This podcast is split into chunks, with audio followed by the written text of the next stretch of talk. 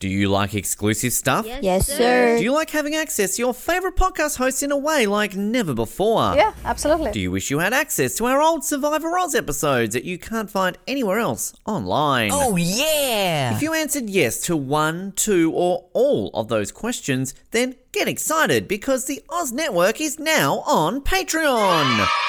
That's right, your favourite podcast has jumped on the Patreon bandwagon to enable a better listening experience for you, our listener.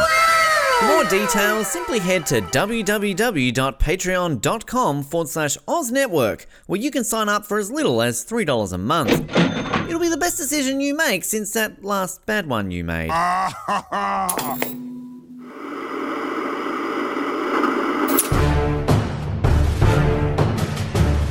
You're listening to the Oz TV podcast, only on the Oz Network. It is the Oz Network coming to you once again for a 24 recap. We are into episode 3 of season 3, 3 p.m. to 4 p.m. Lots of threes in this one. Britney Spears would be proud. Um, this episode first aired on the 11th of November 2003. It was written by Howard Gordon. It was directed by Ian Toynton and this is going to be an interesting one to talk about. My name is Ben, and are you feeling okay? You're perspiring. And my name is Colin, and you have reached the offices of CTU. For tech support, press one. For chopper command, press two. For meteorology, press three. and to set a perimeter, press four. Um, I swear it's all about perimeters and meteorology this week. Um, did, like there's just something about this season which I don't know if it's like I come into this season knowing I like this season and I want to defend it. That just I'm enjoying every second of this season, and this episode isn't the best episode, but there's just something about this episode that I just thoroughly enjoy. And again, it's it goes by quickly. There's there's nothing like even the shitty Kyle stuff is just like so bad it's good. Um, and I now know your random character you like this week. Um, she's there. Um, Jack's great. Um, there's hazmat suits. There's Palmer and people getting murdered in jail, and like so much of this doesn't make any sense at all. But for some yeah. reason, I'm loving every single second of it. Colin, I don't know if this is just me. Please tell me you like this episode. I wasn't as high on last week, but I knew that there was light at the end of the tunnel because this episode, which really has nothing going for it that last week didn't somehow is better and i don't know why it is i think part of what you said like there's so much absurdity it, there's things that don't make sense. It, it is very over the top but it's kind of over the top that i enjoy. And that's that's a tricky thing with 24 because so often we run into these episodes where you know we're like oh this episode is garbage but i love it. And then other times like this episode is garbage but i hate it. And you can't explain why. Um, i think yeah. that the the the big reveal of you know the, the singer family and the, the, the dramatic climax climax that they have there uh, is definitely one of the strongest scenes of this season so far uh, but everybody's everybody's having fun this weekend. Chase is back on the case. Chase and he's in first I think, place. I think the thing again that sets this apart from last season is that you know yeah there's some absurdity. Yeah there's some things that feel again rushed on a level, but it also feels grounded. Like, and I think this just comes down to the fact that again you haven't gone full nuke, um, and I think that's just kind of and there's mystery to it because it's kind of like, well, oh my god, the, the powder's out, the, the virus is out, but then it's like, well, no, this isn't the powder. Oh my god, but Kyle, here's the like it's just and the way it does things, and then you get random. It's like, okay, Tony got shot. All right, like what? Um, like Tony shouldn't even be there. We'll get to that. Like, there's all these levels of things that just make no sense. But like, it's done on a level where it's it's still like you're intrigued of what's happening. It's well acted, as you said. Like, people are having fun and I think that it's just it's done in a way, and like it's also not like last season where I think we complained a lot where there was so many things going on. There was lots of like mm-hmm. you know who's this, who's that, who's this, blah blah blah. blah. You don't have like you know the three Stooges transporting a nuclear bomb across. You know you don't have stupid Kim in a swimming body and all this sort of stuff. Like Kim's to- like everything about it is tolerable. Even Chloe at this point hasn't gone full Chloe. There's no baby yet. So I just think there's just a level of intrigue which you know, like it, it, it is absurd some of the shit that happens in this episode, but it's just like again, it's just ah, oh, 24, look at you going. Like you're rubbing it on their head, going, Oh you 24, you're back to how you used to Scallywag. be. Scallywag. But again, like you said it, like it's just it's this is what makes this show so great is that you know, in hindsight, we've discovered a lot through this rewatch that it maybe doesn't hold up fantastically well, but like it's so goddamn entertaining and amazing that like you just you give it a pass. Like I'm sure I've never watched really Alias, but I'm sure Alias has a lot of that. A show that you love Mm. that probably has a lot of that stuff. I mean, correct me if I'm wrong. I will not correct you. You are definitely right. Um, like both of those shows, again, out at the same time, went very extreme as far as like the storytelling and plausibility, but you just buy it, you know, and you buy it because the show's presenting it, not as in presenting, we're going to create the most realistic show. Like, we're going to create a show and we're just going to basically tell you this stuff goes on every day. It, it- it goes back to that line that we've heard many times throughout the course of three seasons. Like, we get threats like this every day as soon as you say that, the audience willing to go along with you on whatever you've tried Yeah. to feed them, you know?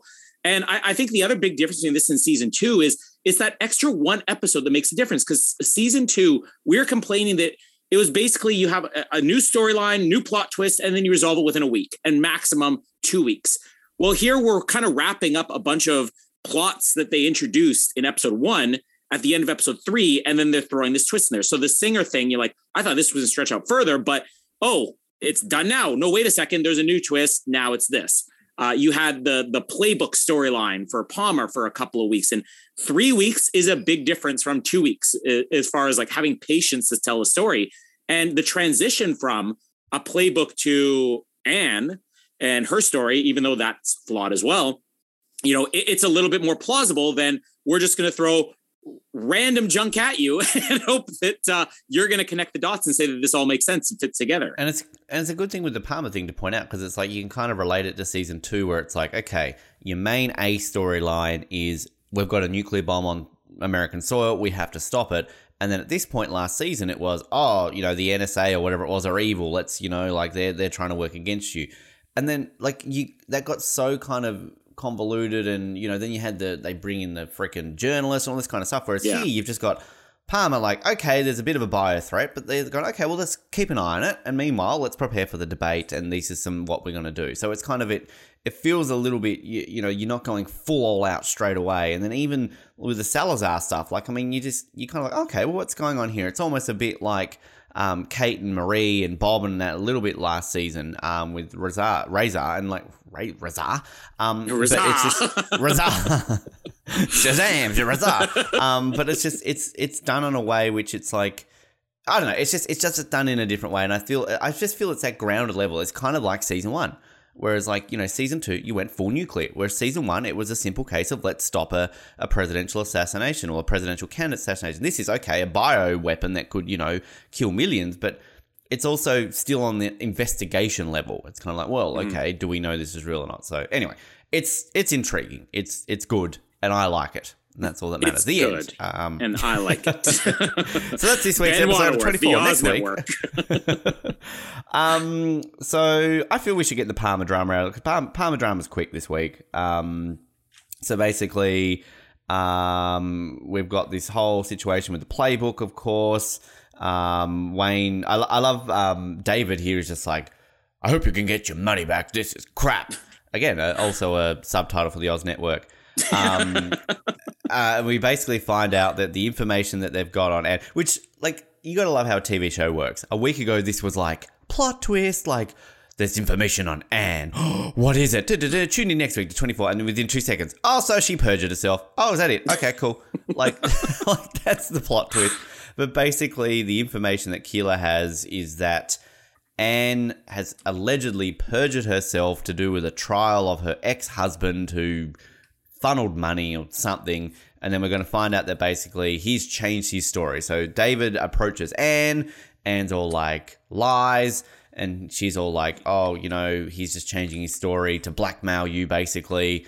And then Wayne is basically goes like, well, yeah, let's pay him. And David's like, no, because we can't. And then Wayne's like, well, this is how it works. This is business. This is politics. You're going to basically, you know, this is going to be swept under the rug. You'd rather deal with this now than everything else. Anne's going to be on the front page of every single paper. And we know Wendy Crewson's great and deserves to be on the front page of every single paper, but not for this. Um, and so David's like, do it. Um, yes, he actually says do it in this episode. Do it. Um, and that's basically the Palmer drama. Um, yeah, I like it's it's basic, it's short. Um, kind of on Team Wayne here a little bit. Like I'm not suggesting bribe people like bad. Mm-hmm. Um, but I mean, again, you're being re-elected. The polls are showing this, David. So sweep it under the rug. Um, and again, shows that David, although he's Mr. Nice Guy, he's Mr. Great President, he's not, um, you know, incapable of doing some shady things. And Wayne, you know, I guess we're trying to meant to believe he was, oh, Wayne's a bit shady. But like, is he again? Like, I don't really think he is. And also, can we count how many times the word Sherry is mentioned? Like Anne brings up Sherry, Wayne brings like Jesus, Sherry. I hope Penny Johnson Jerald's getting some royalties from every time a name is mentioned in this episode. She's been mentioned a lot. It's great. But um, yeah, I mean it's standard. I like Wayne. I like David. I like Anne. That's my opinions on it. Also on the DVD box, Ben Waterworth, the Oz Network. I like David. I like Wayne. I like Anne. yep, it's a review. We finally made it to the DVD cover. Um, yeah, I agree with you. Uh, going back to what I said last week about Palmer's storyline, that you would think, is this big enough? You know, just a reelection, a debate, and then you realize like a debate can kill your reelection. Uh, so the stakes for this are already big, and I'm going to be with you on Team Wayne here because something like this coming out. At the very least, them not being able to address it, not being equipped to address it. If this came on a debate and they said, is it true that your girlfriend's ex-husband blah blah blah blah and perjury? And palmer david had no idea about this and he's like what? Huh? Huh? Like he's Why? done. Yeah like, keeler is elected that second. That is how basic american politics can be. So the idea that they have to at least be aware of this you know you have to be on team wayne and then what do you do to address this? I mean, it, it's not unrealistic to say that a president might say, let's pay this off because it's not worth our trouble. Because they already know that the guy's, you know, oh, clearly he's making it up, right? Like it's got to be a lie. But you're going to address that. And even the most pure politicians in history are going to have to address that. So this is probably the most realistic stuff we're going to get in this absurd episode. It's and the, the thing though, like like, got to be asked, got to pick apart, pick apart, pick apart some potential things here though. Like I still can't imagine that even if this was just done with, here, have your money, bugger off. Um, that I mean, Keeler's got this information now, so like, why wouldn't Keeler like still use this? Because then Keeler could still just be like, oh, well, I've got this information. Oh, no, he's going quiet now. So clearly he's been paid off. Like there's something shady going on here. Um, and then even then, the ex husband well, why doesn't he just go to the media anyway? Because, like, at the end of the day, he's getting some money from the president. Then he can go straight to the papers and go, well, hey, I've got this information. And by the way, president paid me off. So, like, he can make some more money. Like, I mean, it's just kind of, I think that as much as, yeah, I, I'm on board with Wayne here and pay him off. And, like, in the grand scheme of things, oh, let's hope that evil people are just going to be paid off. Um, there's so many different places here. Like Keeler can still use this information, ex-husband can still use this information. So yeah. in a weird way, bribing them isn't really going to help. But um, you know, Palmer's rich. Yeah. Let's be honest. Yeah, I completely agree. I mean, do we really believe that Keeler is going to back down from this just because of, well, now he's not, you know, responding to our text messages. Now he's saying he may not go public with this. You could just simply say, like, like you detailed there, hey, a couple hours ago, this guy was willing to tell some stories about what went on, and now all of a sudden he doesn't want to talk. I'm just saying that's a little bit suspicious. You plant that seed of doubt, American voters again. I don't know if I trust Palmer. Like this still works in Keeler's favor one way or the other. Also, got to say though, it does speak volumes for Wayne Palmer and the fact that his first instance is, "Hey, let's bribe this guy and pay him off," whereas like a season ago it was, "Let's detain him in a room and yeah. not let him speak." So, I mean, or if Wayne was well, around last season, we would have gone to the journalist guy and gone, "Have some money." and, and again, then you have to ask the question: It's like, which is actually more evil, torturing a man or paying him off? Like, both technically maybe illegal, or one technically legal but unethical, the other one maybe slightly unethical, but completely illegal. Uh, but when DB Woodside does it, it's completely ethical. What a man! He can bribe because, me any day.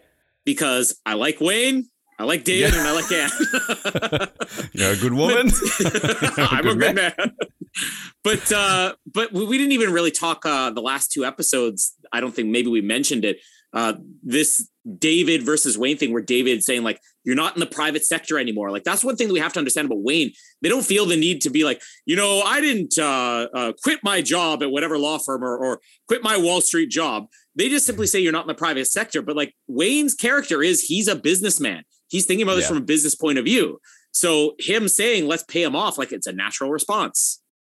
Yeah, exactly. And I think Wayne, like we've talked a bit about Wayne already, and we'll talk a lot about Wayne in the coming seasons, of course, particularly season six. God help us.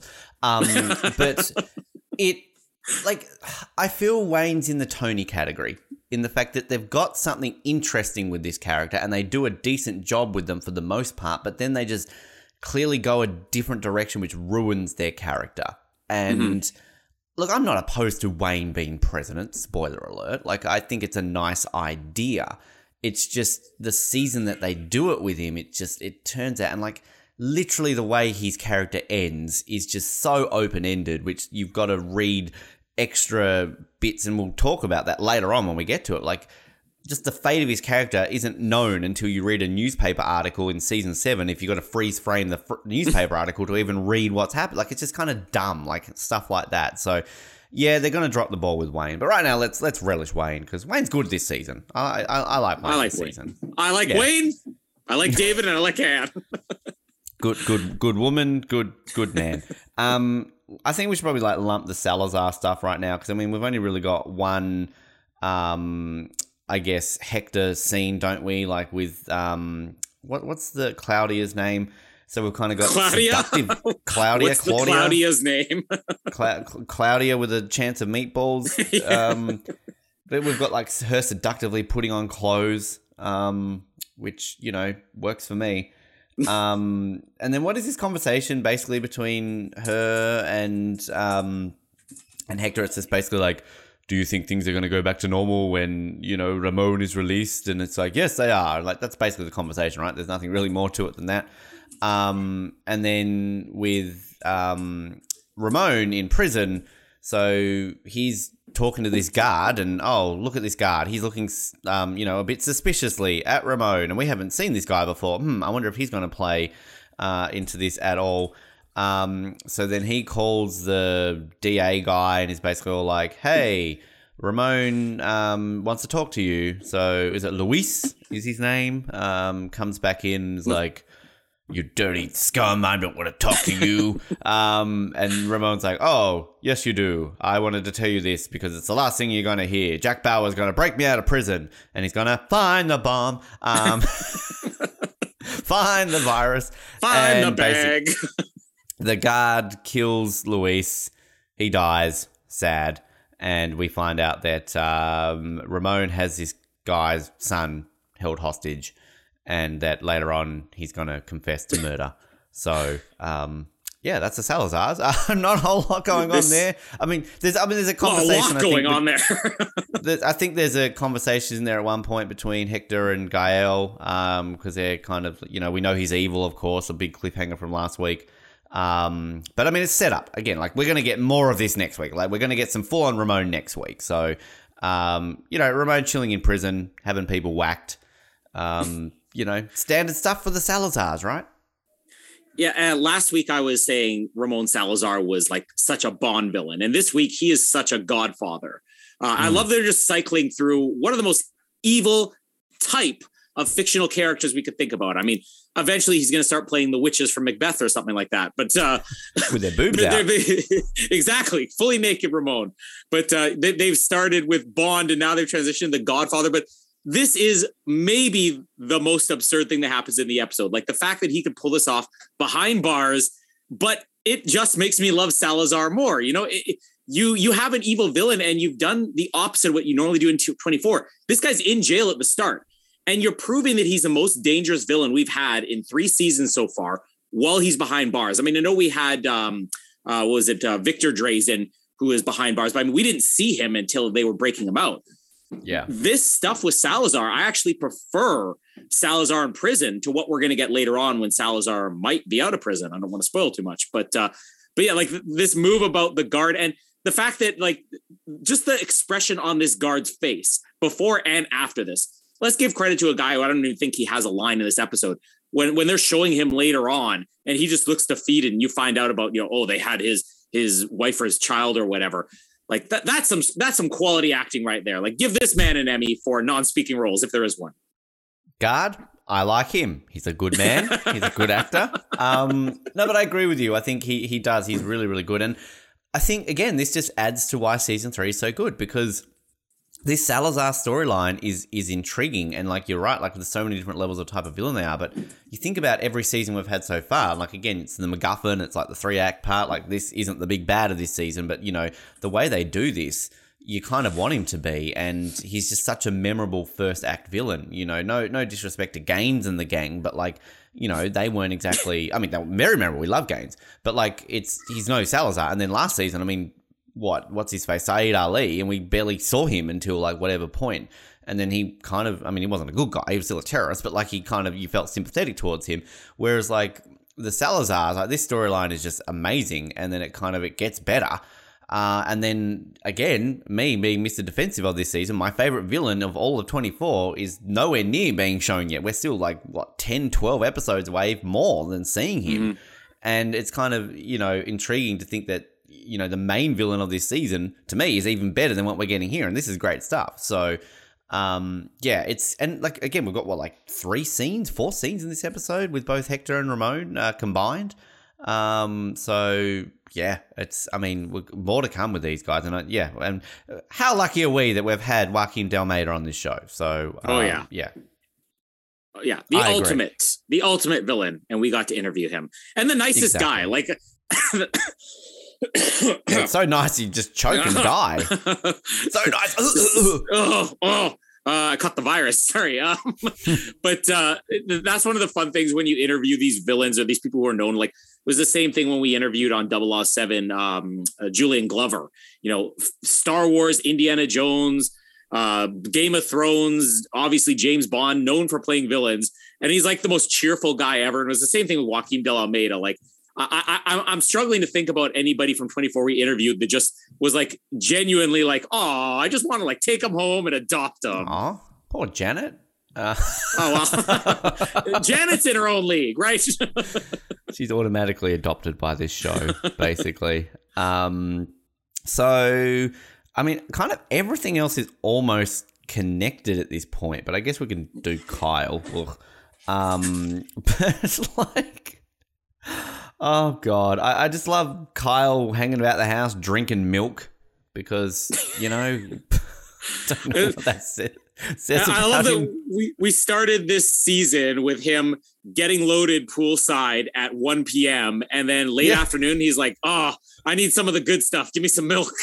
Yeah, chocolate. Load, load me up on the milk. Like, is he eating cereal as well? Like, I mean, isn't this like three o'clock in the afternoon? Like, Jesus, mate. Um, and he's also he's reading the newspaper. Kyle's checking his stocks. Educated. He's like, ah, oh, so that the Nasdaq, geez, down three points. Shit, really have to transport more of these drugs. I think. Um, oh, there's some but, bad stuff going on in Sangala. Ooh, this yeah. is going to come back in a couple years. What's going on here? Chopper Command stocks down by five points. Uh, Socket Command. Um, we meet his dad. Like we talked about this last week, but like, how are we meant to feel sympathy for this family? Like, this house looks kind of nice. Like, it's a decent looking mm. place. Dad comes in in like a sort of decent looking suit. And he's all like, oh, hey, dad, how'd the interview go? Like, I mean, I want to see this family struggling more. Like, this guy looks mm-hmm. like he mm-hmm. could get a job. And, like, and what? Like, he's going off and getting, like, you know, going for his investment firm jobs or whatever. Like, if they are that desperate, go work at a Wendy's. Like, I mean, seriously. Like, I mean, you're not like I want this like being a, a family where you can't even get a job at Wendy's. Not like, oh, I'm wearing my freaking nice shirt from Macy's or something like that. Like, I mean, no, like, I don't feel any sympathy for this family. And then the way he's all like, comes in, he's like, I heard you paid the rent. It's like, yeah, dad, I did. Where'd you get that money? I went to the racetrack. You're a liar. I'm the man. I provide for this family. You don't provide for this family. it's like, okay, dad. And then he just like goes and slams the door and um, he's like, "Oh, I'm going to sulk in my room." Um, and then sort of it's, I mean, it's all going to be tied in with the CTU stuff, obviously, with like, you know, the dramatic, like, oh, this, he doesn't even know that it's um, a virus. It's, it's an innocent, you know, package that he thinks is just drugs. So he's going to put it in his bag and I love how like basically, you know, his mum's in there and they're having this conversation and it's like, oh, he said he wanted it at the track and he's like, he's lying. He's like, well, he could be telling the truth. It's a bad lie. Like, oh, investigative dad, like smart dad. Um, and I love this confrontation out in the living room. Where are you going, son? I'm going out. What's in the bag? Nothing. Give me the bag. No, you either give me the bag or I'll open it. It's like, ooh, threatening dad. Um, I just love this little cat fight that happens. It's like, what is this? You're dealing drugs? It's like, no, I'm just transporting it. I'm not dealing them. Like, no, Kyle, no, not our beloved son. And then they get into a fight. And then I love how it's like the bag falls down next to a fan. Of course it does. Um, it's a hot day in LA. Um, so I mean, what are the odds? I assume most days are hot in LA. Yeah. And I, and also just love the fact that you got like the chilling music where it's all like you know violin like like, oh no, the virus is out. Um, but like one of my favorite scenes in this episode, and I guess I'll probably like sort of jump to Kyle in the mall soon because I feel this stuff ties in with CTU and Jack.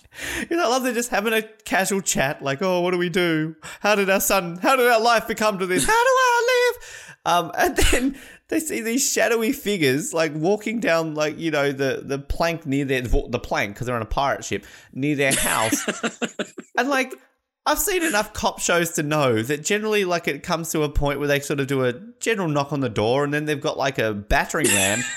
Not this time, they've got a chainsaw. why do they have a chainsaw? This is like, you know, Texas Chainsaw Massacre. it's like chopping in the door. And then I fucking love the reaction of the mum. No, we're going to flush it down the toilet. No, take us alive. like, I have no sympathy for this family. You're stupid. Like, you've literally caught your son. And what's she saying to the husband? Like, well, if they don't know, honey, what are you saying? Well, this could just get swept under the rug. Ah, chainsaw, flush it down the toilet. I love Jack when he sees her like, no, like crash tackles this woman. like this is almost as funny as Jack yelling at a chopper. He's like crash tackling this woman, going like, "Damn it, no!" Ah! I, he needs to be yelling at like the toilet bowl for the next hour. for God's sake, you're not flushing down the toilet. Why must life be so difficult? No. He's like, he's sniffing it off the toilet bowl at that rate. Jack's like, oh no, it's a waste of perfectly good drugs. Come on, give me some in my arm. Ah. um, but I'll, I'll, maybe just skip to the, the Kyle bit. So Kyle's escaped. He's gone to the mall. Um, he ringed up old Skanky McSkankface. Oh, help me. I need $20,000. I don't have that kind of money. Please. Okay, I'll see you at the mall. Um, which apparently is a bit of a mistake there. Um, because it was revealed that the uh, amount that they've got is not even worth ten thousand dollars. So I love here how Kyle all of a sudden is like twenty thousand dollars. That'll be enough. That's what it's worth. Uh, he still wants his cuts. yeah, well, yeah, bloody greedy Kyle here. Um, so he's just hanging out at the mall, and um, we've got Gael calling up random henchman guy who's all like, "Quick, CTU are onto him." And this henchman guy's like, "I'm going to capture him," and Gael's like, "No." And so Uh, maybe I'll, I'll, cap it there with Kyle because we've got to like, leave the Tony getting shot bit yeah. with the CTU stuff. But um, oh god, this like this is so shit. But like again, it's it's like this isn't like Kim and Gary shit. This isn't Kim and Cougar shit. This is like I hate this storyline. I hate Kyle. He's maybe one of my least favorite characters in all of 24. But there's just something so like stupid about like the mother getting crash tackled and a chainsaw going ah. like, it's just it's like this isn't Megan hitting her head going, oh my god. Like this is like, oh my god, this is so bad. It's hilarious. Yeah, uh, I completely agree with you. I love the chainsaw. I love it because it's so bad. Because you have the shadow, like you've got a shadow of a guy out the window, which is what first tips them off, right? Uh, then you have them at the door. Now, I am pretty sure it took them 10 times longer to saw through that door as it would have to take a battering ram or even just try to kick it. This is, like we said, it's a nice apartment. It's an okay apartment, but that doesn't look like a triple deadbolt door, okay? One kick and you're in there. Or I don't know, a hammer to the window, and the guy shadows outside the window is in there a lot quicker than a chainsaw, which is the most logical thing to do. um, and also the mother, like they didn't identify themselves like CTU, government agents, Yeah. open the door. For all she knows, these are the drug dealers, and you are Yeah. now about to make the situation ten times worse. with a, with a freaking chainsaw. Like, I mean, you're right. Like, I mean, like, what government agency announces themselves by chopping down your door with a chainsaw? Yeah, exactly. What's more likely from her perspective? I know that this is your Jack Bauer, whatever, but from her perspective, is a government agency more likely to chainsaw your door, or is it going to be the angry drug lords? Well, 'cause think it's there's a- to, me, to me, the biggest plot hole about this whole thing, sorry to interrupt, is like there's a bit with CTU where they're they're all like, oh, should we send LAPD over? And they're all like, no, they're not they're not trained for a hot zone. I'm like. Do you need like literally all you need to do is send a cop over and go knock knock knock LAPD we've got to talk to you for a moment. And like yes what's the problem? We believe your son is transporting a biological virus. Is that the bag? Yes let's just back away and we're going to bring in a team right now. Like I would be questioning it still, but at the same time, again, what's going to go down better for this a hot zone? People in uniform who are meant to serve and protect you, saying like take a step away from the bag, or people in hazmat suits Yeah. with a chainsaw coming at your door. Exactly. Like I'm going to panic at one of them more. Uh, now, the fact that they have the hazmat suits too, I mean, uh, uh, are we assuming that they assume this is out already? Or is this just a precaution? Because this is valuable time that they can't afford. It's just like Jack sitting there, we're, we'll get to it later on, but sitting there just getting ready to shoot up, you know, while he's waiting for his new partner to come. They're obviously not deeming this to be that urgent. So why are they going in there with the hazmat suits in the first place? They have no reason to believe that uh, everything you know, is out in the open now and that the virus is out. I mean, obviously it will be out, but partially because of how you reacted. If you just calmly knocked at the door, said, "Hello, I'm Special Agent Jack Bauer. I, I don't want you to panic, but." You might have a virus on your premises. Like this situation is all caused by Jack and uh, by CTU in this situation. Uh, but uh, I, I think I kind of mentioned it last week that I do like the dad, although I agree with you. It is a poorly written character because we are not told in any way why this guy is such a failure that he can't get a job at Wendy's. You know, uh, now if they had gone as far as say, well, he he needs to hold out for something in his field. He doesn't want to get stuck with a Wendy's job and then miss out on a career opportunity. Maybe he's been working a successful job and laid off, but then would they have been in a nicer? This is kind of goes back to what we were saying. Uh, I think in the last episode or even in episode one that we're not showing Kyle as being this this slum kid. We're seeing him with other friends who are rich, which would almost imply this family should have been rich once upon a time. Uh, and you should have gone one way or the other. If that is the story, tell us that's the story. You know, we have to know why this family's in this situation where they need the money urgently. Is it because of the mother's medical bills? Did they always live in this apartment? Did, did the dad just work at, uh, I, don't know, like Staples before this? And that's why he dresses nice, even though he's being paid minimum wage. I don't know if people at Staples get paid minimum wage, but let's just assume for the sake of 24, they do. Uh, but yeah, we need more information. But yet I still like the dad because he is probably the closest thing to a sane character in this family. He's not as whiny and obnoxious and demanding as the mom. I know she's going through cancer, but uh, but still, like there there are some things that have nothing to do with that that make her kind of whiny and demanding. The dad at least is like, you know, Kyle. I know you're lying to me. Like he, this is a dad here. This is like a stern dad. Uh, but yes, we need a whole lot more backstory on this guy to understand the family situation. Two quick things. Also, the one thing I noted down, the Kyle's meant to be 19. Fuck off. He is not 19. And secondly, I think she's on like dialysis, so I don't think it's cancer. But can we just put it that Jack Bauer tackles a woman battling cancer or like freaking kidney failure or liver failure or something like that? This woman's in the floor going, oh, my, my, my liver, my kidney, I need my dialysis. Like, My kidneys. but then, like, also, do we, do we not want Jack to like yell at the woman, like, shut up, stupid?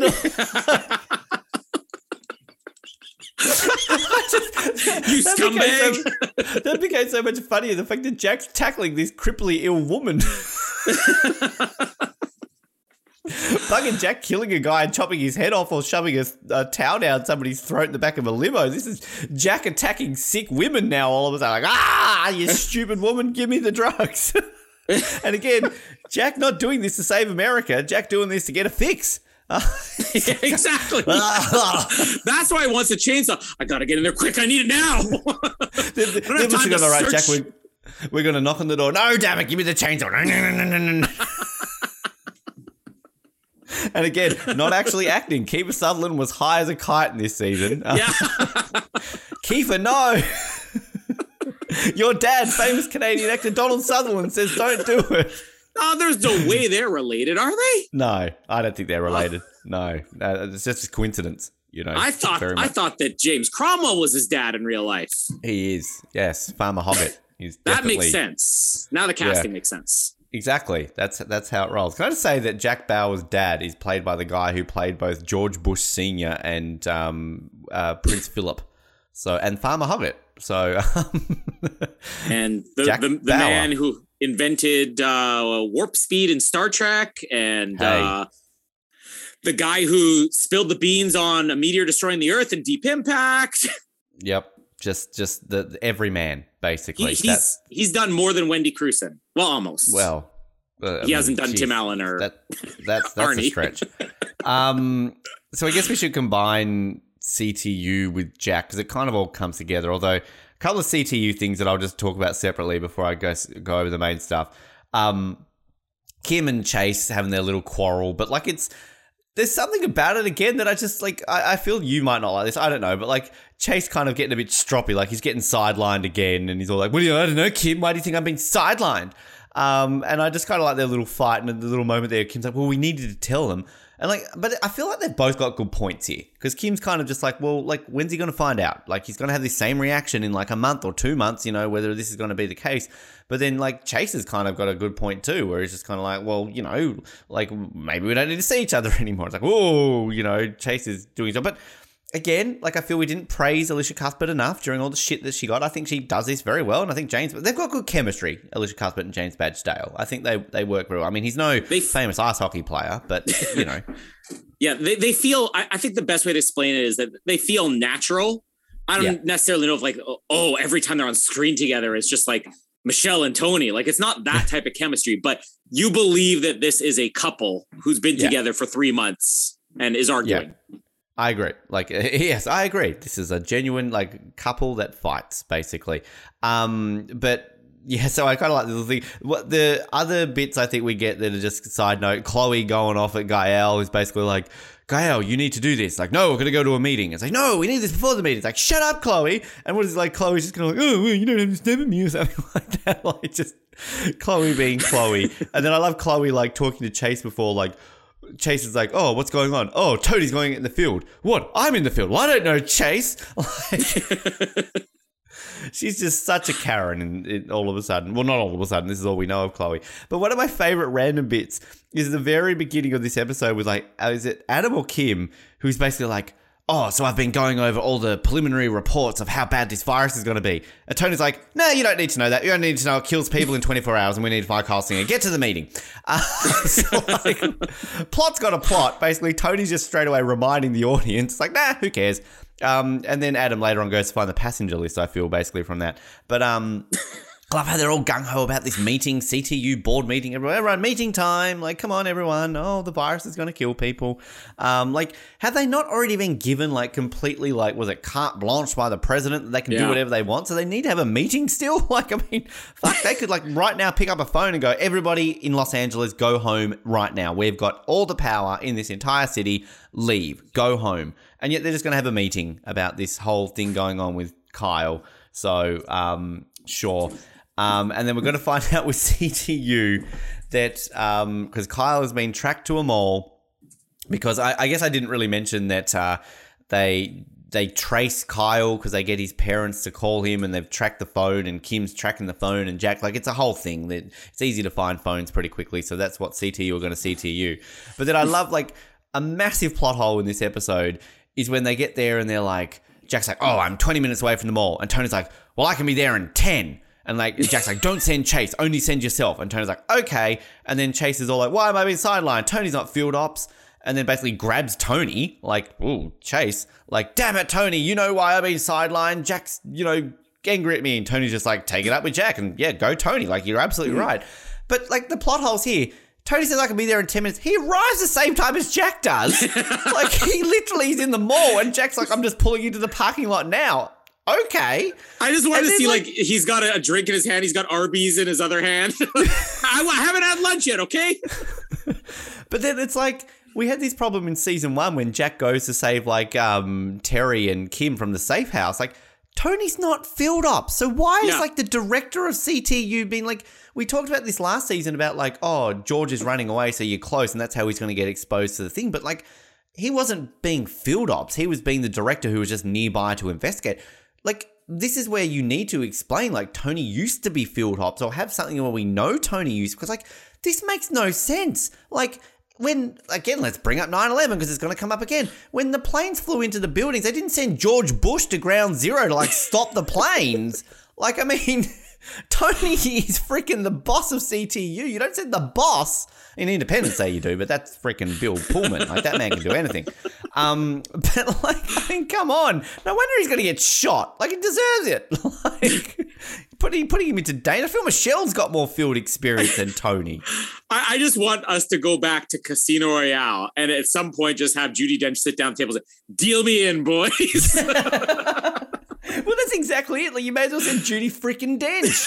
Like Yeah. it's it's it makes no sense. But But like I we talked love- about this with the video game though, that like why is Tony always going on the case? I almost feel like the video game was like, you know that thing where it probably didn't make a lot of sense in season 3? Let's just show that that's just Tony. So they made Yeah, a video game Tony. to explain why Tony does this. I just I just kind of want to feel Carlos Bernard sitting around the the reading table, and you know this is all chase. And Carlos Bernard's like, but wait, what if I did it? So well, no, Carlos, no, but wait, I've got the flavor saver. I'm in command. I'm going out.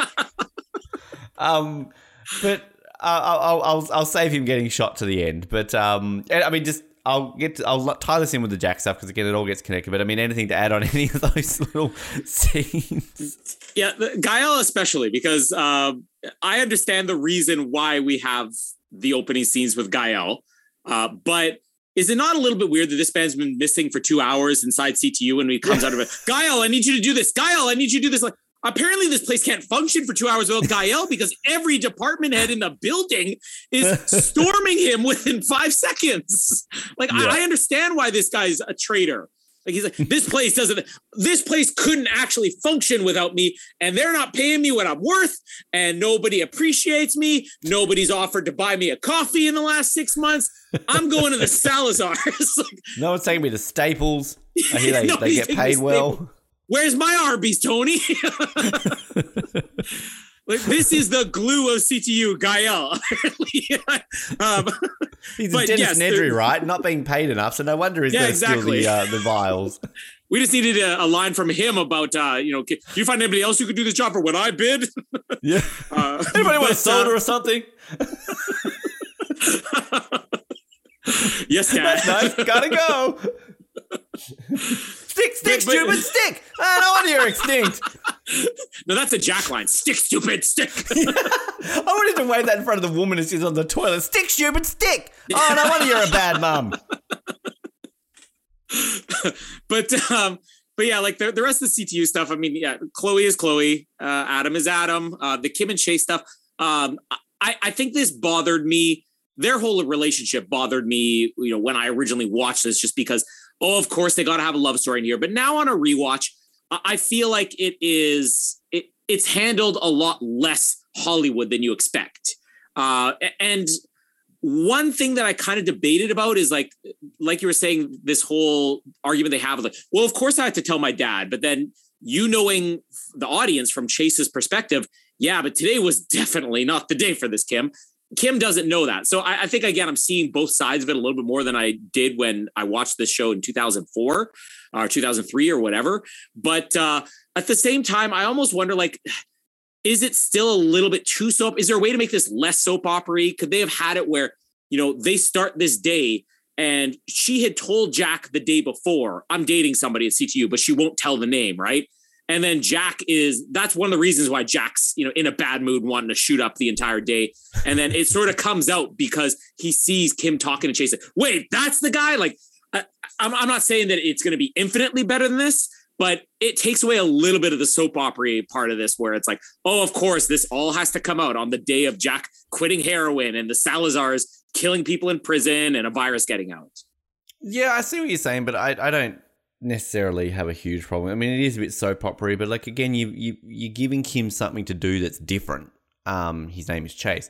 Um, but it's it's I don't know, like it's just Kim's so tolerable and Kim's fine, like you know, and you, Yeah. you kind of like add like you know, even when she's doing her work stuff, like I don't know, I just it kind of feels like it fits, and I kind of like this whole you know Chase. Like I love Chase's angry moment when he's like trying to ring Jack and Jack won't answer, and he's like punching a couch or something like. "Argh!" um, but but even like as, as cheesy as it is, like Chase like yelling at Tony and grabbing Tony, like it's well acted, like it's dramatic, and it's kind of like you you feel bad for Chase. Like I think what is really good about a lot of what Chase is in this first half of the season is like you genuinely feel sorry for him. Um, because you know he obviously loves his job, he loves Kim, he loves Jack. Who doesn't? But like he's just you know you kind of generally feel bad for the guy because like it, it's not really fair that he's being sidelined for this. Um, And so to- yeah, to flip around. Well, first of all, I mean, be honest. The real reason that you're on Team Kim is because of the bangs, right? It's got to be the bangs. Oh, she's looking good this year. She swims, so She swims, yeah, uh, swims Mm. with bangs and all that. But uh, damn. Uh, but with the Chase and Tony thing, I find it kind of be an interesting parallel to maybe the exact same episode. It might have been season or episode three, episode four in season two, where you have this exact same scene being played out between Tony and George, but with a different context. In that case, you have Tony who is questioning George, but you know the audience knows George is in the right. Here you have Chase questioning Tony, but in this case, you know that Chase is technically in the right. Uh, so it- it- it's a- little bit different context because you know obviously Tony's not dying or fleeing or a coward or anything like that. But I, I- I don't think I quite noticed for without having to watch the season back to back that it is the same scene, and we're just seeing Chase now in the Tony role and Tony in the Mason role. I thought you were implying that the same scene between Tony and uh, Mason was basically them trying to like go off about their relationship being revealed that day. It's like we shouldn't have told Well- Jack today about our relationship. I mean that that that was in the sequel to uh, 24, the video game. Go it back. was very well, very well done. Um, speaking of sequels of video games, not really. It's Jack. Um, Jack's just sitting and waiting Sweaty? for. Uh, he's sweaty, Very sweaty. arms deep, arms and mum's spaghetti. Um, but he, I love he's just waiting for this meeting, and he's all like, "Ah, fuck it, I'm gonna shoot up." like, I mean.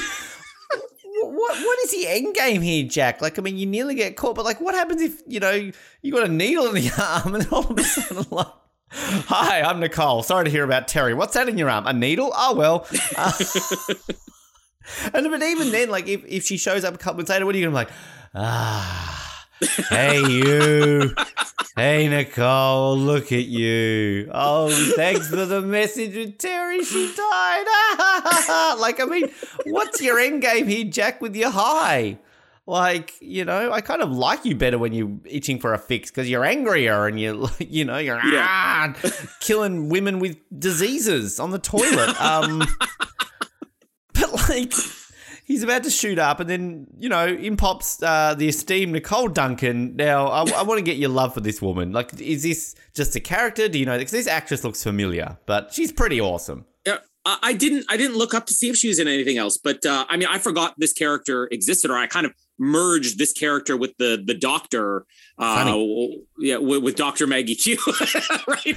Uh, for the first couple episodes, but uh, but like it's it's one of these examples of you drop somebody into a show just with no context, just out of nowhere, and they just feel like they belong. And th- there's nothing like particularly you know, huge about her involvement in the show, but she just has like a natural charisma where she plays off of Jack and it, you don't feel like she's being uh upstaged by Jack anyway, which is pretty hard to do. You got Kiefer Sutherland there. She holds her own. And I just love the dynamic they have. Like I almost more so than him and Chase, I kind of want the buddy team of Dr. Nicole here and Jack for the rest of the season. Like I, she's not going to be with the season that long, but she just feels like she naturally belongs. And maybe that's just me. I don't know. Who like who is she? Why isn't Sunny doing this? Why all of a sudden is like this woman? Like, what's the difference between That her and Sunny? Yeah, that is a good question. Like, why did they feel the need to introduce a separate character for this? Racist. They're just like we haven't got a blonde woman from Pasadena in this season, so like, Yeah. uh, you know, here she is. They're like, Uh, oh, we got an Asian doctor, but we didn't get Maggie Q, so we don't know if she can move or do action or stand around a chainsaw. Yeah, no, no, no, no. But like, I love she gets in the car and It's like, how you doing, Jack? He's like, yeah, all right, thanks. How are you? Yeah, you're not bad. Yeah, sorry, your wife died like three and a half years ago. Oh, that's all right. I did try to call you. You know, I appreciate the messages. Like, again, let's remember this has been like four and a half years since Teri has died. Um, so like, I mean, he might have moved on. He's been banging Kate Warner. So like, I just want to like, damn it, don't bring that up. Like, you know, it's yeah, poor old Jack. He's moved on from that now, but you are just got to bring up the past. Um, but then I love it's like, are you okay? You're perspiring. Like, why? Did, like, what does Jack say? Like, it's been non-stop since midday. Why doesn't Jack just literally be like, we're in LA, it's hot. Like, I mean, I've been to LA plenty of times. It's hot. Like, why is this a thing? Like, you're perspiring. Like, have this in like New York when it's snowing, and then all of a sudden, be like, that's unusual. You're perspiring, but this is fucking LA. Like you're from Winnipeg, it's hot there in the summer. So like, I mean, is, is that a questionable thing? Like, oh my god, Colin, you're perspiring. Like, are you on drugs? Are you taking heroin? Yeah, and this is we already know that this is like early afternoon, which is when the sun is at its peak. So this should be the hot. I'm just shocked nobody else is sweating. Why is Jack the only yeah. one here that sweats? Well, you know why? It's because Jack Bauer never sweats. So when he does, you notice it. Um, but I also love this whole like you know she sees a little drug vial on the ground. So like we're gonna play this thing later on, which is all like.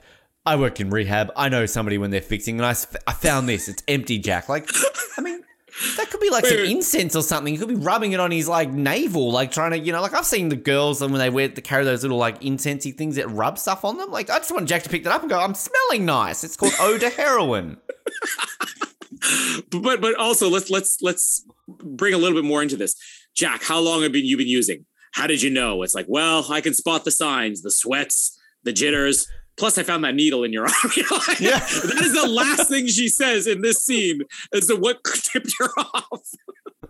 But like, I, I, know I'm jumping ahead because, like, obviously we're missing a scene with Jack uh, in a moment with sort of the, the shower scene. But like, it's just, I mean, Jack's the last episode was like to like to chase like, oh, this can't go on record. Nobody must know. Like, if he's bumped into random woman who just happens to have worked in hazmat uh, rehab and knows Jack, like, I'm sorry, like, I mean, other people, like, Lord help him if he's got to go and see Palmer today and meet Anne and they're just having lunch catch up. Like, Dr. Anne is going to find that out. Like, I mean, you know, like, it's just, Jack, you're not hiding this very well. If all of a sudden, random blonde woman from Pasadena who's not Maggie Q can catch on to this pretty quickly. So, anyway, um, they they the whole tackle cancer ridden woman scene, and then um, so Jack's told on the phone by I love Tony like Jack got some bad news. The the DA guy's dead. And it's like, I know you worked with him pretty closely in the last few years. Like, all we've seen of Jack and that guy's like yelling at each other. I feel they don't like each other. So then Jack's all like, oh, he's like, I'm going to call you back. I'm going to call you back. Like, runs out. I love Jack having a shower scene, but in his clothes, takes off his uh, suit and then basically dry reaches everywhere. Um, this is where we're going to find out that the the powder is not the weapon. This is not, uh, you know, the, all the tests are finding out that it's not the virus. So we've got old um, non Maggie Q coming in here, taking off her hazmat suit, and Jack's like, "Damn it, woman, what are you doing? You're not being contained." And he's like, "No, um, it's not. It's not contagious. Don't worry." To which smart Jack, mathematical Jack, is like, "Wait a minute." They said that this will be going in 13 hours, and Kyle was there nine hours ago. The math wakes up. He's a human. He's a human target. Remember that show, Human Target? That was a good show. Yeah. Um, and what was the actor in that? Human Target. It's the guy I he was like in everything. Yeah.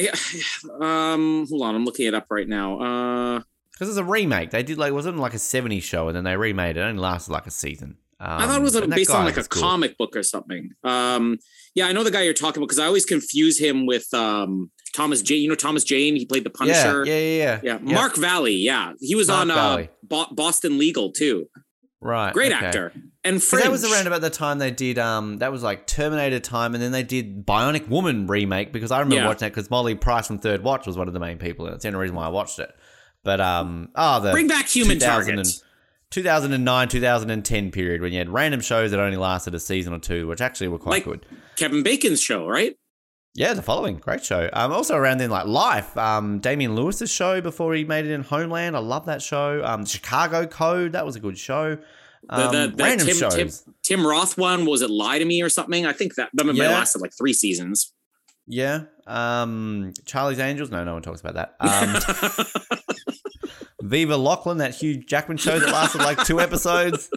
That lasted as many sh- episodes as Human Target got seasons. I think they cancelled it after one episode, but for some reason Australia got the second episode, so go us. Um, yeah. Um, but yeah, anyway, so yeah, Kyle is the human target. Um, we've got the, the seat in the car with Jack and like, you've been using, like, damn it, I have, but I need you. Um, and I we need get you to the now. mall. Take me.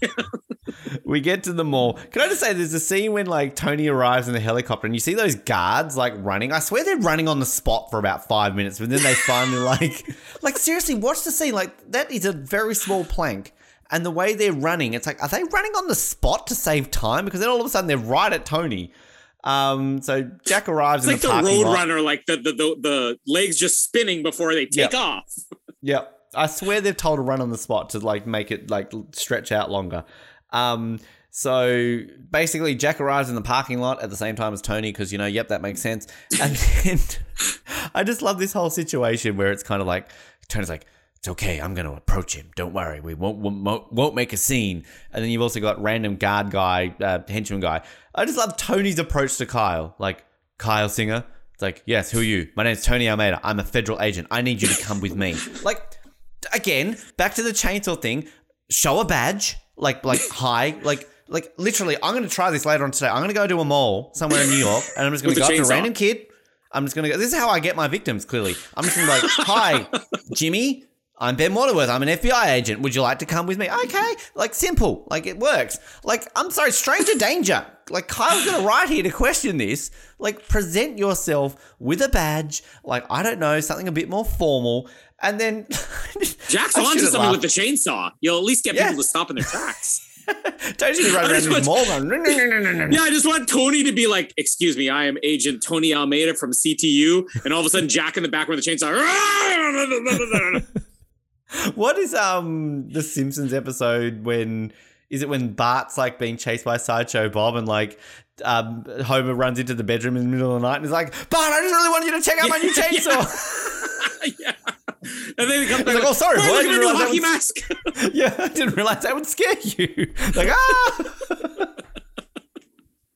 I just want that to happen. But like, I actually remember watching this episode because, like, any like in all seriousness, when you're watching this, you don't expect what happens happens. Like, it is quite shocking. Like, I love the fact that like Tony's like, "Come with me, come with, come with me if you want to live," and then basically you see Kyle look behind his shoulder. Tony literally turns around and then bang, Tony gets shot in the head.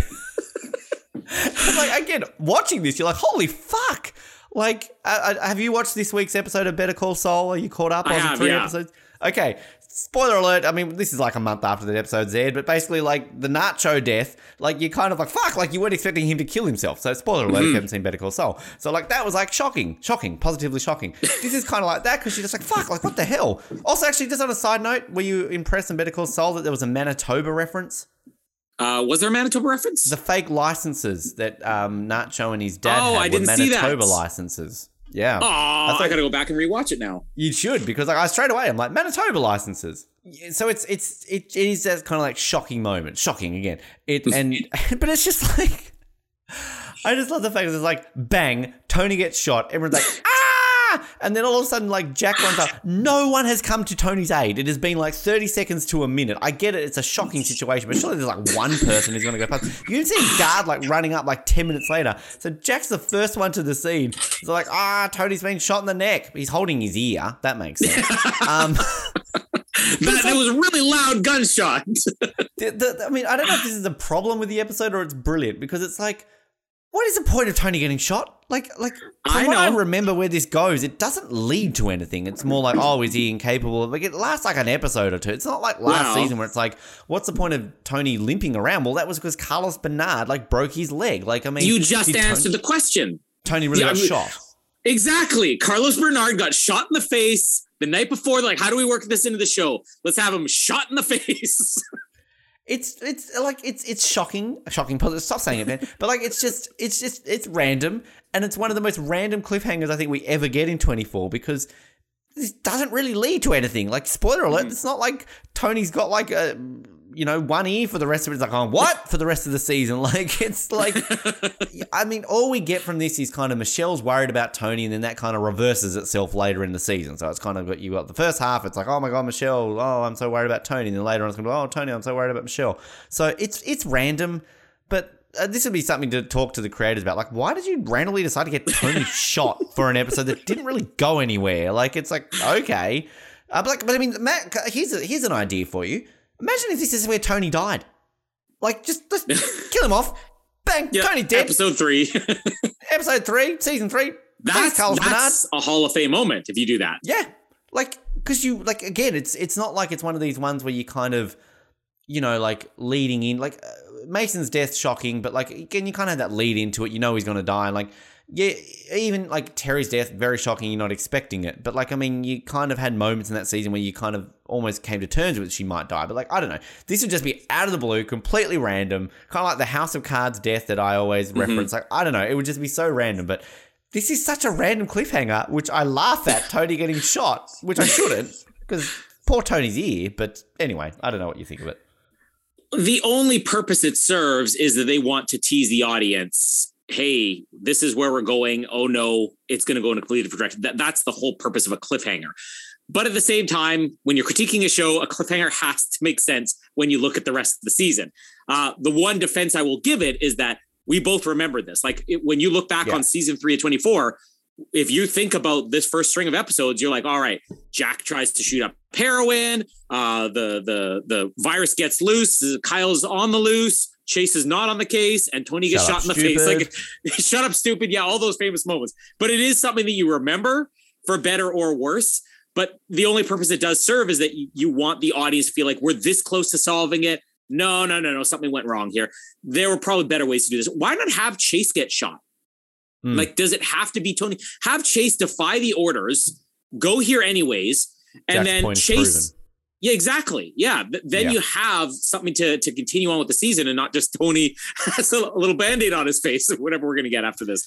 Uh, but, but I mean, it's effective as a cliffhanger because it made me want to watch the next week, I guess. Yeah. And I, like, I think also the argument would be is that as we know, they don't map a whole season out. So, you know, mm-hmm. that they, they don't know what's going to happen later in the season. So maybe they've gone into this season going like, well, hey, let's impair Tony for a while and see where this goes, and then it just it doesn't pan out that way. So they're just kind of it's, it's kind of like Jack's heroin use. Like again, in a few episodes' time, well, we're not even going to remember this is a thing. Next season, we're going to see some changes in Tony, and I almost wonder if they wanted this to be the woman. running.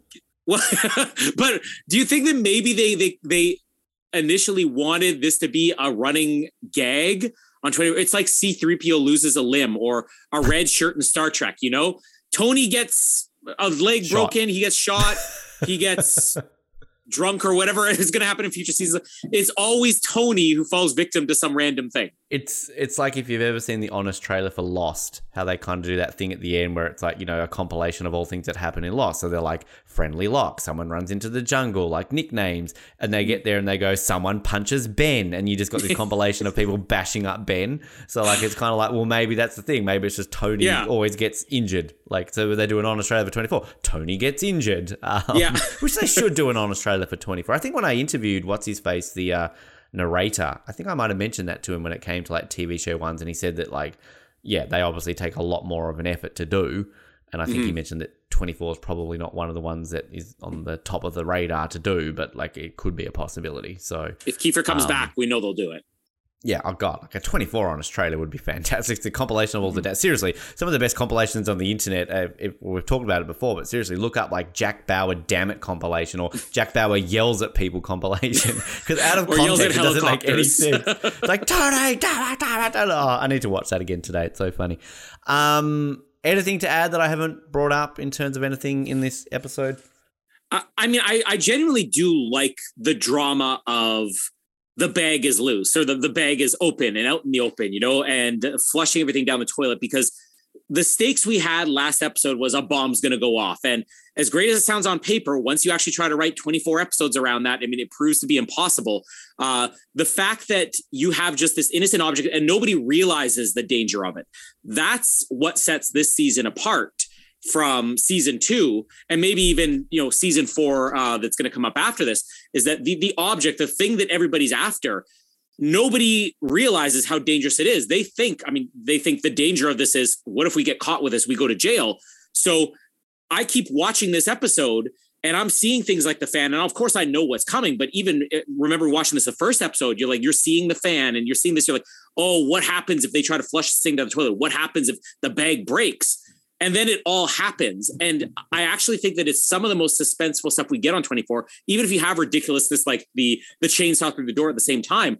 I love this section of the story. I love that you have the visual of guys in hazmat suits and them having to you know quarantine this off. The one knock against it though is yes we know that this isn't the virus uh, that uh, it, it turns out it was just i don't know like flour or sugar or whatever they say it is. But uh Jack leaving the decontamination thing, and you have this mini shower spraying him from the neck down for about three seconds. Yeah. It's the fact that that is their decontamination chamber. and I'm like, if this virus were real, this is still what you have there. This is your safety measure. Considering that we're living in a pandemic and we know what it is with freaking corona, not something that kills you in like 24 hours. The one thing, too, Yeah. also is like, I, I love it when it's flushed down the toilet and CTU are all like, get call sewage command and get them to shut down that entire area. So can we establish the fact that there's a whole area of LA who like their shitters are being closed down? I didn't know you could do that. I didn't know you could just shut down the sewer. Okay, but then like have they got a command to get it back up and running again? Like I mean, is there like a whole block of LA that basically Well, can't do a shit or a piss because like their whole sewers closed down? And w- w- we missed the part that there is a meteorology command within Yeah. CTU, like direct extent. Get me meteorology. Okay, extension tw- two one one. The amount of departments that exist that shouldn't exist when there's the amount of departments that should exist that don't. It's just bizarre. And it's even because like they, they mentioned about ten times in this episode about setting up a perimeter. Like set up a perimeter, set up a perimeter. Call up, the, call up those weather people. They know what they're doing. Um, who is? But again, who's that person? Who's on meteorology line nine? Like this is just hello. This is Jenkins. How are we doing today? yes. What's the wind pattern going to be like on Block Seven Two A of Hollywood and Vine? Just give me one moment. We need it now. Damn it! Please don't yell. Yes. I'm busy. Like, I'm in the middle of tracking a potential thunderstorm in San Fernando. Okay, give me like- a moment. I've like dealt with some meteorologists, like when I've been at some newspapers, like and you go do a weather story, you, you bring up like the meteorology department. I've done it both in Australia and New Zealand, and they're actually fascinating people to talk to. Like they actually are really interesting because like again, they're like, oh cool, weather. And like you think like, oh, weather's boring. Like it's uh you know, you know this podcast is going down here when Colin and I do a weather episode. but like it's it's like seriously, like the stuff they tell you is like really interesting and I'm always engaged in talking to a, a meteorologist. So fuck it. I'm on board for meteorology command at CTU. Is there any less appreciated job in the world than meteorologist? I mean, I'm sure there's a couple less appreciated, but but like the meteorologists, they get so much criticism. You know, we we came out of a couple weeks ago here in Winnipeg. There was forecast for this massive blizzard. Now, typically in Winnipeg, the snow is already melting by mid to late March. It's gone by the beginning of April.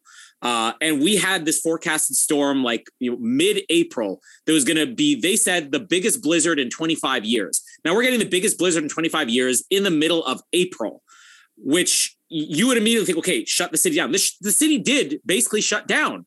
I mean, there, there were malls that were closing early. The, the garbage services suspended pickup. In the end, we got hit with, I think it was like 20 to 25 centimeters of snow.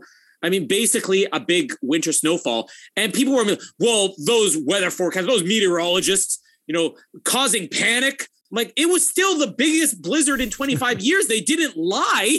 It, we didn't need to shut the city down, but don't blame the meteorologists. Well, I mean, do the do the Jets blame the meteorologists for shutting down how to play hockey this season? So um, maybe that's it. But it's it's yeah, it is interesting, and like it's I mean, it is kind of that cliche of like, oh, you know, your conversation is dying when you're starting to talk about the weather, but everyone talks about the weather. Like, there's Yeah. a reason. Like, there's a reason why. Because like, weather's interesting. Because like, what do you want to do? What's the first thing you do? Like, if you've been inside all day and you're going to go out, oh, what's the first thing you generally do? Is it raining? What type Yeah. of clothing do I need to wear? Like, I'm right now in an Airbnb with no windows in my room. I don't know what the weather is like outside. I haven't seen I haven't seen daylight in like five weeks. Um, but like I look at my app. What's the weather today? Oh, it's a bit chilly, so I'll put on a jumper. Like it's kind of like weather controls our life more than we think. So meteorologists, powerful people, and they're good people. So and, and CTU, meteor, CTU meteorologists probably don't have a lot to do most of the time unless they're talking yeah. about the nuke went off. Which way are the winds blowing? Nukes don't go off that often. So most of the Those, time it is yeah. people like Adam who are calling to listen. Um, I don't have a window in my office. Can you tell me? Is it raining? Is it sunny? I just, I just think that nuclear response crew from last season who don't do much, and the meteorology department, they've got like pretty, you know, banging Christmas parties. Like, yeah. fuck, we've been quiet all year, haven't we, Jenkins? Come on in, Sally. Let's do our typical meteorology nuclear response unit co Christmas party. Yeah. Uh, Everybody at Chopper Command's like, it's always the quiet ones. yeah. Set up a perimeter around that for fun. um, I'm buying this episode. Uh, I assume just trivia and stuff like that. There's not a whole lot. Um, there you go. Um, like it's it's a low buy. I've got this as the lowest buy out of all of the episodes. Um, I've actually got this just below the pilot episode of last season. Well, the premiere episode of last season. Sorry. So I have this ranked 26. But like I shouldn't buy this episode. I feel this is just a solid rent on any other season, but there's just something about it. There's just something about this episode that, again, I'm like, I'm hooked to it. I've, I've bought all three episodes this season. So, like, again, I don't know if I'm just being defensive of this season because it's kind of like season four of Nip Tuck, where I just felt like, like this is so much better than people give it credit for. But I don't know. There's just something about this season, Colin. I'm loving it and I'm enjoying it. And we're going to get stuff next week as well. So, yeah, I, I'm buying it. Uh, I'm buying it too. I have it uh, slightly higher than you do. I have it at 24 uh, on oh, my overall list. Very good show. Uh, so I have this. Uh, it's my second lowest buy, but it's sandwiched between episode 17 and 18 of season two. Uh, so I, I will, I'll defend this in saying that the as ridiculous as chainsaws and everything is, the the storming of the singer's apartment, the threat of this virus getting out, and even though we know it didn't amount to anything. Tony get a shot in the face. It's a pretty solid cliffhanger if you if you want something to compel you to tune in next week. And there's no issues with Palmer's storyline. I mean, even this is the most interesting we're going to get out of Kyle Singer, uh, and I think that speaks for why this episode should be should be bought. Oh, he gets locked in a tent soon. That's pretty exciting, with his girlfriend. Um, one thing I just quickly mention, and I don't know if this was the very first use of the fan phone. There is a moment in this episode when Chase is ringing up Jack and it's a real phone number 818-749-5115 and I think I mentioned it before but there's famously the 24 fan line that they would always at least once a season put a real phone number in an episode and fans started ringing it and literally it would be on set and like Carlos Bernard answered it one time. I think Mary Lynn Rajskub answered it one time. I don't know if Kiefer ever answered it. He's too, you know, just Kiefer Sutherland is too high on heroin uh, with his somewhat famous dad. But um, like it was kind of a thing, and people caught on to it a little bit. So um, I, I, again, it doesn't say on the 24 wiki if this was the first appearance of the fan phone, but um, I'm sure people gave it a try. So that did yeah. Maggie Q ever answer? Probably not. Um, next next week, um, we got a prison breakout next week, basically, don't we? Um, so get excited for that. Um, uh, what else happens next week? Um, Anne and Wayne get at it. That's cool. Um, oh, not in that way. Wendy Crewson, everybody's getting Wendy Crewson and DB Woodside sex tape. That's one I'd watch. Um, DB Crewson. Um, so that's a sex position. Uh, Wendy Woodside. oh, Wendy gives me a Woodside. oh, does she ever? Uh, but yeah, next week. What what's your have you have you watched it yet? I actually haven't. I just read the synopsis in the book. So yeah. Yeah, this uh this is the first time in quite a while that I haven't watched at least some of the following episode. Uh, so it's it's all going to be fresh-ish to me because I have seen it before. But uh, Prison Break, I mean, yeah, that was an okay show, I guess. Yeah, it wasn't the crossover in that. Wasn't um, yeah. James Badge Dale? Oh no, wait, Wentworth Mill. Often confused. That's shaved head. Yeah, that's right. Yeah, exactly. Ben's going for um, that look right now. He's going for yeah, the chase. I've, i am really Wentworth. getting involved in the chase love, so I've just gone boom. Chase Love. That's my stage name. Um, hi, I'm Chase Love. I'll be opening for Questlove tonight.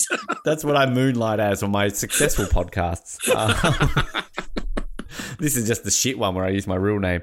Um, do all the stuff it says at the end, like, subscribe, all that fun stuff. And remember, if you do the Patreon, you now get exclusive Patreon episodes, which we finally started doing. So, um, get excited. Uh, big Big Bang Theory. What? Our Big Bang Theory recaps are continuing. Um, hidden project Colin doesn't Bet, know about. bet you didn't know we even started. Fuck, I'm going to start them now. Next week, Sheldon and Penny. Um, the Breaking Bad, often confused. Breaking Bad and Big Bang Theory, very similar shows. Uh, our Breaking Bad recaps are continuing. Lost at the moment. Uh, it's either on a break or it's, yeah, blame Noah.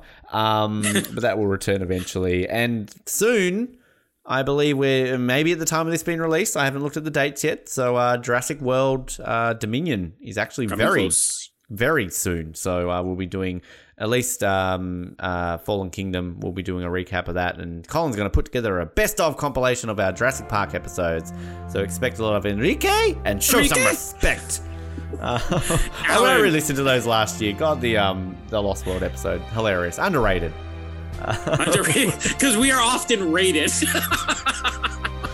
Rated R for ridiculous.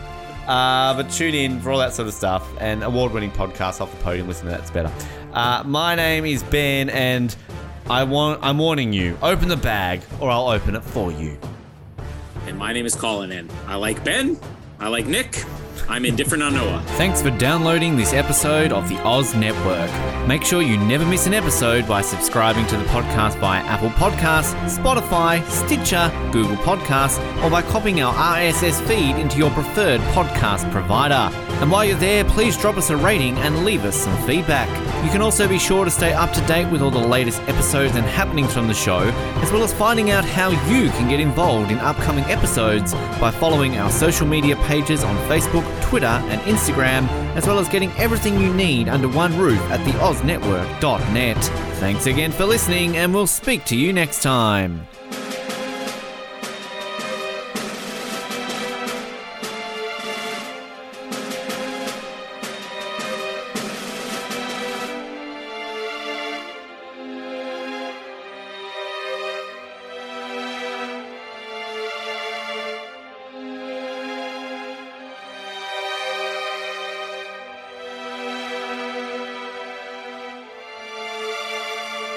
Like exclusive stuff? Yes, sir. Do you like having access to your favorite podcast hosts in a way like never before? Yeah, absolutely. Do you wish you had access to our old Survivor Oz episodes that you can't find anywhere else online? Oh, yeah! If you answered yes to one, two, or all of those questions, then get excited because the Oz Network is now on Patreon. That's right, your favourite podcast has jumped on the Patreon bandwagon to enable a better listening experience for you, our listener.